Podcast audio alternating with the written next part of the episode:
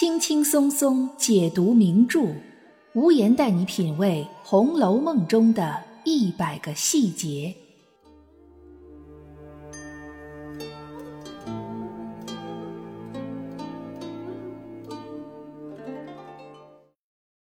品读细节之美，发现别样红楼。大家好，我是暗夜无言，欢迎您继续收听原创节目《红楼梦》中的一百个细节。有一位名叫湖上桃花鱼的听友留言说，想听听有关紫娟的解读。看来无言和这位朋友心有戚戚焉。我一直就很想讲讲自己对紫娟的理解。之前在讲到婴儿那一期，以及讲到主仆关系那一期，都提到过紫娟。但是并没有做特别深入的分析，这其中一个原因是紫娟在前八十回中的出场次数并不算多，不像婴儿、鸳鸯、袭人、平儿等人那样走马灯一样不停的你方唱罢我登场，总感觉紫娟的戏份略少。或许在遗失的后几十回里，紫娟的戏份会增加，也未可知。另外一个原因就是无言个人非常喜欢紫娟。总感觉紫娟像是自己《红楼梦》人物的一个珍藏，不舍得轻易把它拿出来让众人品评。当然，这是无言的私心。任何一个小说中的人物，在他被创作出来之后，其实已经不仅仅属于作者本人，更不会专属于任何人，而是属于每一个读者。法国文学评论家罗兰·巴特有一个著名的理论，叫“作者已死”。意思就是，当文学作品被创作出来之后，其实与其中的故事和人物不断发生紧密联系的，就是读者，而不再是作者本人。这里的“作者已死”，指的是作者在这种联系中逐渐淡去，甚至神隐，从而将更广阔的空间留给作品和读者。当然，恶搞和故意曲解并不属于这个范畴。而是要循着作者在作品中所留下的轨迹去解读，尊重作者，且尊重创作时代背景。如果用一句话简单来说，就是要拿文本说话。那么本期节目，无言就从《红楼梦》前八十回有限的文本细节出发，来和大家一起聊一聊紫娟这个人物。紫娟的第一次出场是在《红楼梦》开篇第三回。但是那时的紫娟还不叫紫娟，而叫英格，只是贾母身边的一个二等丫头。书里写道：贾母见雪雁甚小，一团孩气；王嬷嬷又极老，料黛玉皆不遂心省力，便将自己身边的一个二等丫头，名唤英格者，与了黛玉。对于紫娟的首次出场亮相，曹雪芹用了非常客观的叙述性文字。平铺直叙，没有任何华丽的辞藻，甚至连多一句话都没有，言简意赅。不过要提示大家，这里有个细节非常值得注意，那就是紫娟的亮相和另外一个红楼戏份最多的丫头袭人是同时展开的。就在紧接着的下一段里，曹雪芹又写道：“贾母因溺爱宝玉，生恐宝玉之婢无竭力尽忠之人。”素喜袭人心地纯良，恪尽职任，遂与了宝玉。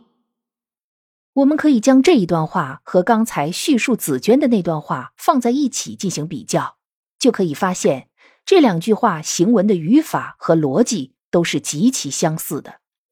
贾母溺爱宝玉，怜爱黛玉，因此便有了宝玉身边的袭人和黛玉身边的紫娟。虽然作者对紫娟没有任何修饰性、形容性的词语，但对于这里对袭人的描述，应该是可以转而套用在紫娟身上的。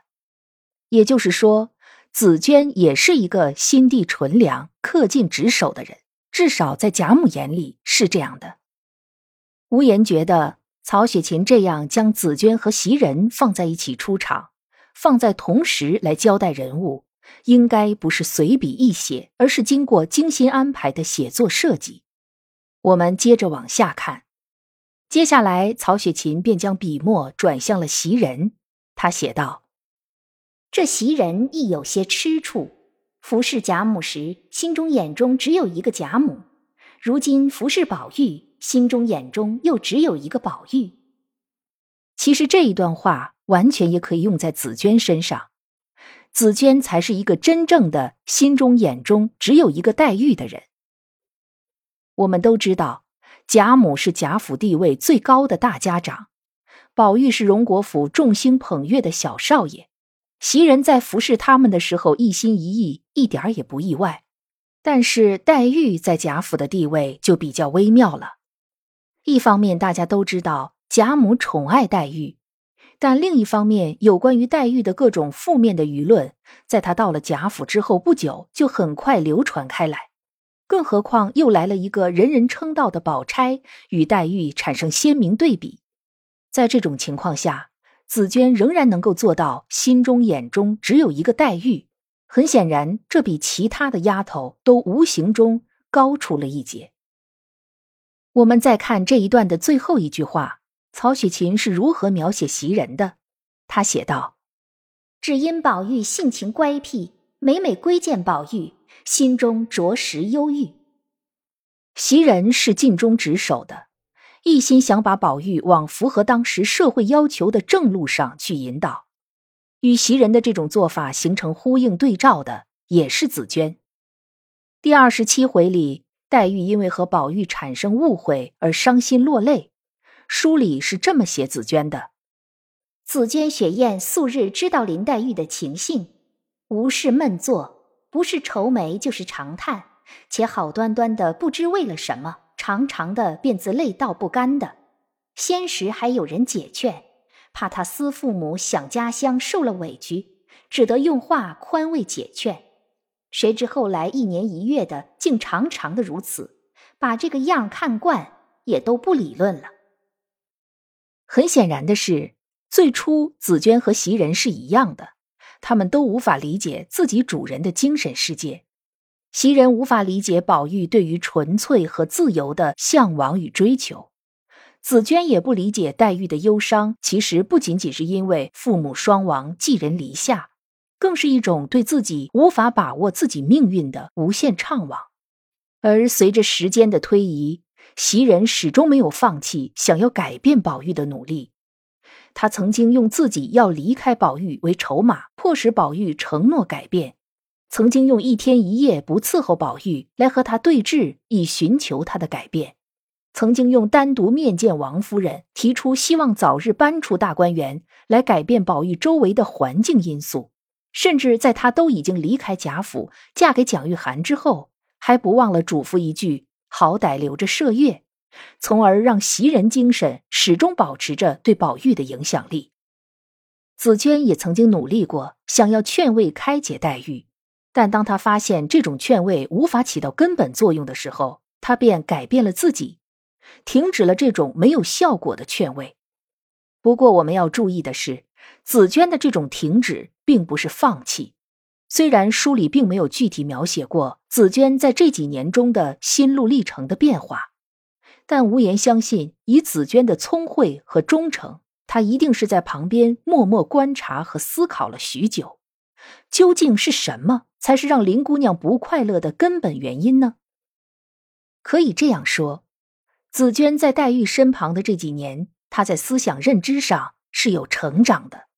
这种成长的原动力，就是紫娟对于黛玉的一心一意。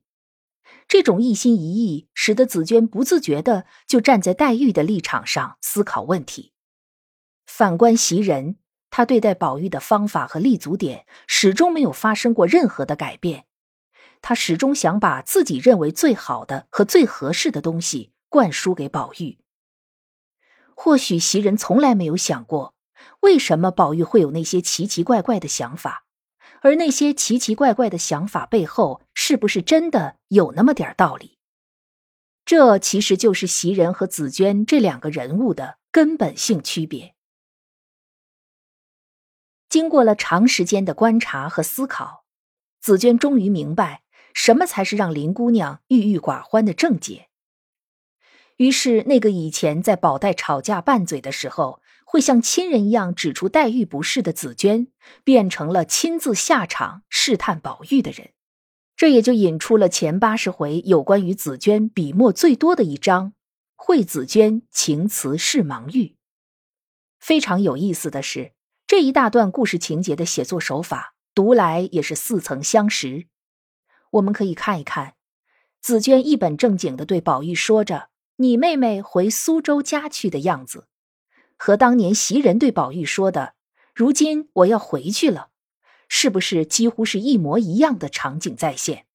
这不由得让人放飞思路，想到紫娟是不是受到了袭人的启发？更重要的是，这两件看似极其相似的事件背后的深层原因却是截然不同。袭人是用自己的离去当筹码，目的是迫使宝玉赌咒发誓做出改变；而紫娟则是用黛玉回家投石问路，目的是希望贾府的主子，特别是贾母能够认清局面。早日将黛玉和宝玉的终身大事定下来。袭人始终没有走进过宝玉的思想世界，他只是从外部一次次的进行干预。而紫娟已经找到了令黛玉五内郁结的真正原因，并将一个丫头所能尽到的最大的努力化为实际行动。贾母曾经形容袭人不善言辞，说像是一个锯了嘴的葫芦。但其实我们全文看下来，袭人说的话可并不算少。真正少言寡语的紫娟，却一下子做出这么一件惊天动地的大事儿来，何府上下都知道了。这也就是惠紫娟的智慧之处。她深深的知道自己作为一个丫头，力量非常微弱，要想让黛玉达成所愿，唯一能做的只有利用舆论的力量来影响贾母等具有决策权力的人。这一次，紫娟对宝玉的试探，看上去发生的波澜不惊，还带有极大的偶然性。可是这背后，紫娟所付出的心血却是巨大的。那将会是多少个不眠之夜的悉心筹谋、反复思量、审时度势？在这个计划实施之前，恐怕连紫娟也不敢肯定宝玉心里是不是真的有林姑娘。毕竟大观园里出色的女子太多了。这是一重风险，再者，他也不知道这次试探究竟能不能真正引起贾母的重视，重视到什么样的程度，而其他的人又会怎么想，舆论方向又会怎么走？面对着种种的变数，紫娟仍然坚定的走出了这一步，而这一切所有的原因，不过是一片真心为姑娘。这里紫娟的一片真心，又再次和袭人的眼里心里只有一个宝玉遥相对比，不禁令人心生叹息。真心，什么才是真正的真心？每个人的胸膛里都跳动着一颗真心，但是对于自己以外的人来说，只有用我心换你心才叫真心以待，只是捧着自己的心，那不叫真心。紫娟是大观园里非常特殊的一个角色，她的名字原本叫莺歌，莺歌也就是鹦鹉。这种鸟类已经被驯化成一种家养宠物，某种程度上来说，它可以代表着陪伴。我们注意到，黛玉所居住的潇湘馆是大观园里为数不多的认真养着鹦鹉的地方，其他的地方或许也养着鹦鹉、八哥之类的宠物鸟。但大部分都是点缀摆设，而黛玉的鹦鹉甚至会念黛玉的诗词，甚至会和黛玉一样叹气。这就不仅仅是取乐的宠物，而且带有着浓厚的陪伴意味。后来，英个改名为紫娟，紫娟是大观园里唯一一个名字里既带有植物又带有动物的角色。紫娟既可以指紫色的杜鹃花，也可以指杜鹃鸟。而传说中的杜鹃花，那紫红的颜色就是杜鹃鸟气血染红的。我们之前在节目里也说过，杜鹃鸟在文化意象上代表着忠贞不二。李商隐的《锦瑟》中有一句“望帝春心托杜鹃”，据说杜鹃鸟会在每年春天通过叫声提醒人们进行春耕播种，但同时。杜鹃鸟也代表着一种至大的悲伤。李白的《蜀道难》有一句：“又闻子规啼月夜，愁空山。”这里的子规就是杜鹃鸟。紫娟的名字也很可能暗示了后文故事情节的发展。尽管为黛玉百般筹谋，却仍然于事无补。黛玉泪尽而亡，留下紫娟悲痛至极。对于很多丫头来说，无论伺候哪个主子，可能不过就是一份工作，比如小红，比如晴雯，比如鸳鸯，或者因为身份的变化而有了感情的成分，比如袭人这样的准姨娘，比如平儿这样的通房大丫头。而更多的，则是一种对自身命运的与生俱来的认同，比如玉串，比如婴儿，比如更多的大小丫头们。唯独只有紫娟，她把黛玉当成亲人，把黛玉的事儿当成自己的事儿。她并不仅仅是伺候、服侍黛玉，更是呵护、照顾、关心着黛玉。不仅仅是从身体上、生活上，更是从思想上、情感上。人生得一知己如紫娟，夫妇何求？您刚才收听到的是《红楼梦》中的一百个细节，由暗夜无言原创并播讲。欢迎您订阅关注，也欢迎您为节目打 call 打赏来支持主播的创作。本节目由喜马拉雅出品，独家播出。我是暗夜无言，让我们下期再见。